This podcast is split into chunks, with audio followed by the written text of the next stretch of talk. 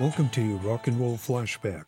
I'm Bill Price, and we'll be looking back at some of rock and roll's greatest artists, songs, and stories. In this edition of Rock and Roll Flashback, we will examine the history behind one of rock's well known songs, Twist and Shout. Mention the song, and invariably the group that comes to mind is the Beatles, leading one to assume that it was a Beatle composition. It may come as a surprise that the most popular versions of the song were a cover of a cover. The story of Twist and Shout begins with its songwriters, Phil Medley and Bert Russell, also known as Bert Berns. Bert was born in the Bronx, New York on November 8, 1929. He developed an interest for music of all kinds, such as soul, gospel, blues, and Latin music. He later went to Cuba and began working in the nightclubs. By 1960, he returned to New York City and began working as a songwriter in the famous Brill Building. His first significant composition was the Latin influenced song Twist and Shout, written with his collaborator, Phil Medley. The title was intended to benefit from the dance craze that began in 1960 called The Twist. That same year, Phil had a hit with his song, A Million to One, recorded by Jimmy Charles and the Revelettes, which peaked at number five on the Billboard charts.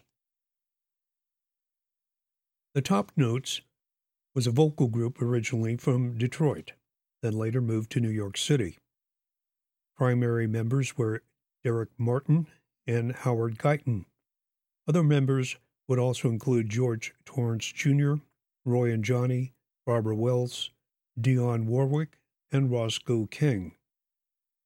The group was initially formed from members of previous bands that Martin and Guyton had been part of. This included the Five Pearls, Howie and the Sapphires, the Sheiks, and the Pearls. In 1960, the group's name was changed to the Top Notes when they signed with Atlantic Records, releasing two singles, A Wonderful Time and Say Man. In 1961, two singles were released Hearts of Stone, and later that same year, the first version of Twist and Shout, with Phil Spector producing both recordings at Atlantic Studios. Even though the recording included string ensemble and backing vocals by the Cookies, who had hits in 1963 with Chains and Don't Say Nothing Bad About My Baby, Twist and Shout failed to become a hit. No other singles were then released under Atlantic. In 1962, the group released Wait for Me Baby on Festival Records, and their final single, I Love You So Much, was released on ABC Paramount Records in 1963. After the group's breakup, Martin pursued a solo career, but efforts failed to chart higher than 20 on the R&B chart. Later, Guyton toured with the Platters, but during a tour of Argentina in 1977, he collapsed and died in his hotel room due to a heart attack. The Isley brothers, who hailed originally from Cincinnati, Ohio, was a vocal trio comprising of O'Kelly Isley Jr., Rudolph Isley, and Ronald Isley. Along with their brother Vernon, the group performed gospel music up until Vernon's untimely death. Tragically, a car struck him while he was riding his bike. Vernon was just 13 years old. As a result, they disbanded but later regrouped. In the late 1950s, they moved to New York City and began to achieve some success. Their popularity increased in 1959 with the release of the single Shout, written by the three brothers. It was their first single to chart on the Billboard Hot 100, selling over a million copies. After the initial recording of Twist and Shout by the Top Notes, Bert was not happy with Spector's production of the song, declaring, he messed it up. After having success in 1961 with A Little Bit of Soap by the Jarmels, he turned his attention to Twist and Shout. The Isley Brothers, who were anxious to have a top 40 hit, signed with Wand Records. In 1962, Bert provided the Isley Brothers with Twist and Shout. But not taking any chances, he decided to produce the recording himself. This decision proved to be key in the success of the song, which peaked at number 17 on the Billboard pop charts and helped advance the career of the Isley Brothers. By 1960, the Isley Brothers recorded songs for several record labels. This included the top 20 single Twist and Shout and the Motown single This Old Heart of Mine. With the success of Twist and Shout, Bert's career took off. His songwriting credits include Tell Him by the Exciters, Killer Joe by the Rocky Fellers, Hello Walls by Little Esther Phillips, I Want Candy by the Strangeloves, Here Comes the Night by Them featuring Van Morrison, Hang On Sloopy by the McCoys featuring Rick Derringer, Piece of My Heart by Erma Franklin, and later Big Brother and Holding Company featuring Janis Joplin. Tragically, Bert Berns' career was cut short. He died of heart failure at the age of 38 on December 30th, 1967. As for the Isley Brothers, their career began to struggle. Releases on the Wand Records failed to barely make it onto the pop charts. Even their original version of Nobody But Me, which was a number 8 cover hit by the Human Beings in 1968, did not manage to make an impact.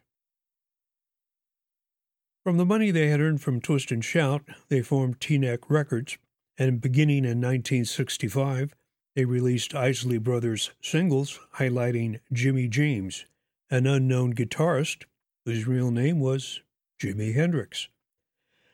They also briefly worked with Motown Records, which did return them temporarily to the top 40 with their hit This Old Heart of Mine, which peaked at number 12 on the Billboard pop charts. Later, It's Your Thing earned them a Grammy in 1970. In 1968, Kelly Isley passed away. On February 11, 1963, the Beatles entered the EMI studios at number 3 Abbey Road to record their first album, which was scheduled to begin at 10 a.m. Throughout the day, they had been busy recording several songs, which included I Saw Her Standing There and P.S. I Love You. However, by 10 p.m., 12 hours later, their throats were tired and sore. So the Beatles and the recording staff convened in the EMI canteen for coffee and biscuits to discuss which song they would record last. Although no one remembers who suggested Twist and Shout, it was decided that it should be the final song. John had been suffering from a cold and managed to make it through the day by drinking milk, tea, and taking s- smooth and comforting Zubes throat lozenges. Near the end of the session, Lennon's voice was nearly gone. However, John grudgingly agreed to sing Twist and Shout. Everyone knew that they had at least one chance to get it right on the first take, and at approximately 10:15 p.m. the historic recording took place. Producer George Martin had intended to record a second take. After the first take, the second take was attempted, but by then John's voice was in shreds. So the first take became the now legendary version of Twist and Shout.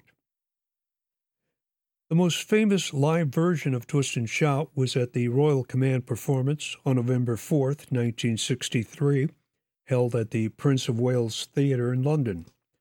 The Beatles played before an audience including the Queen Mother, Princess Margaret, and Lord Snowdon. It was at this performance just before the final song that John Lennon uttered the famous comment People in the cheaper seats clap your hands, and the rest just rattle your jewelry. With that, they launched into Twist and Shout.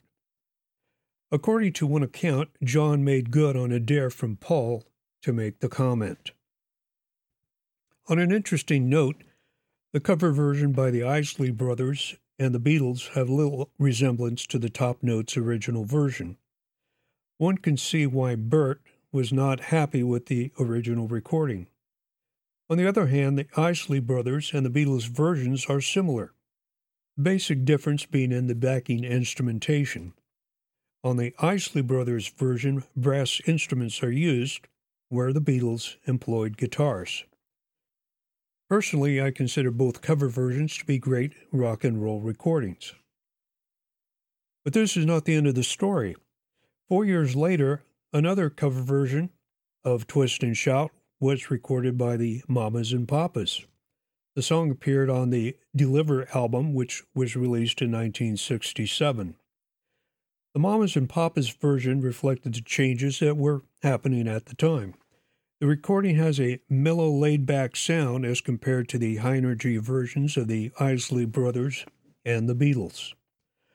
Although not as well known as the more popular versions, it is still well worth a listen. This has been Rock and Roll Flashback, a look back at the history behind the song Twist and Shout.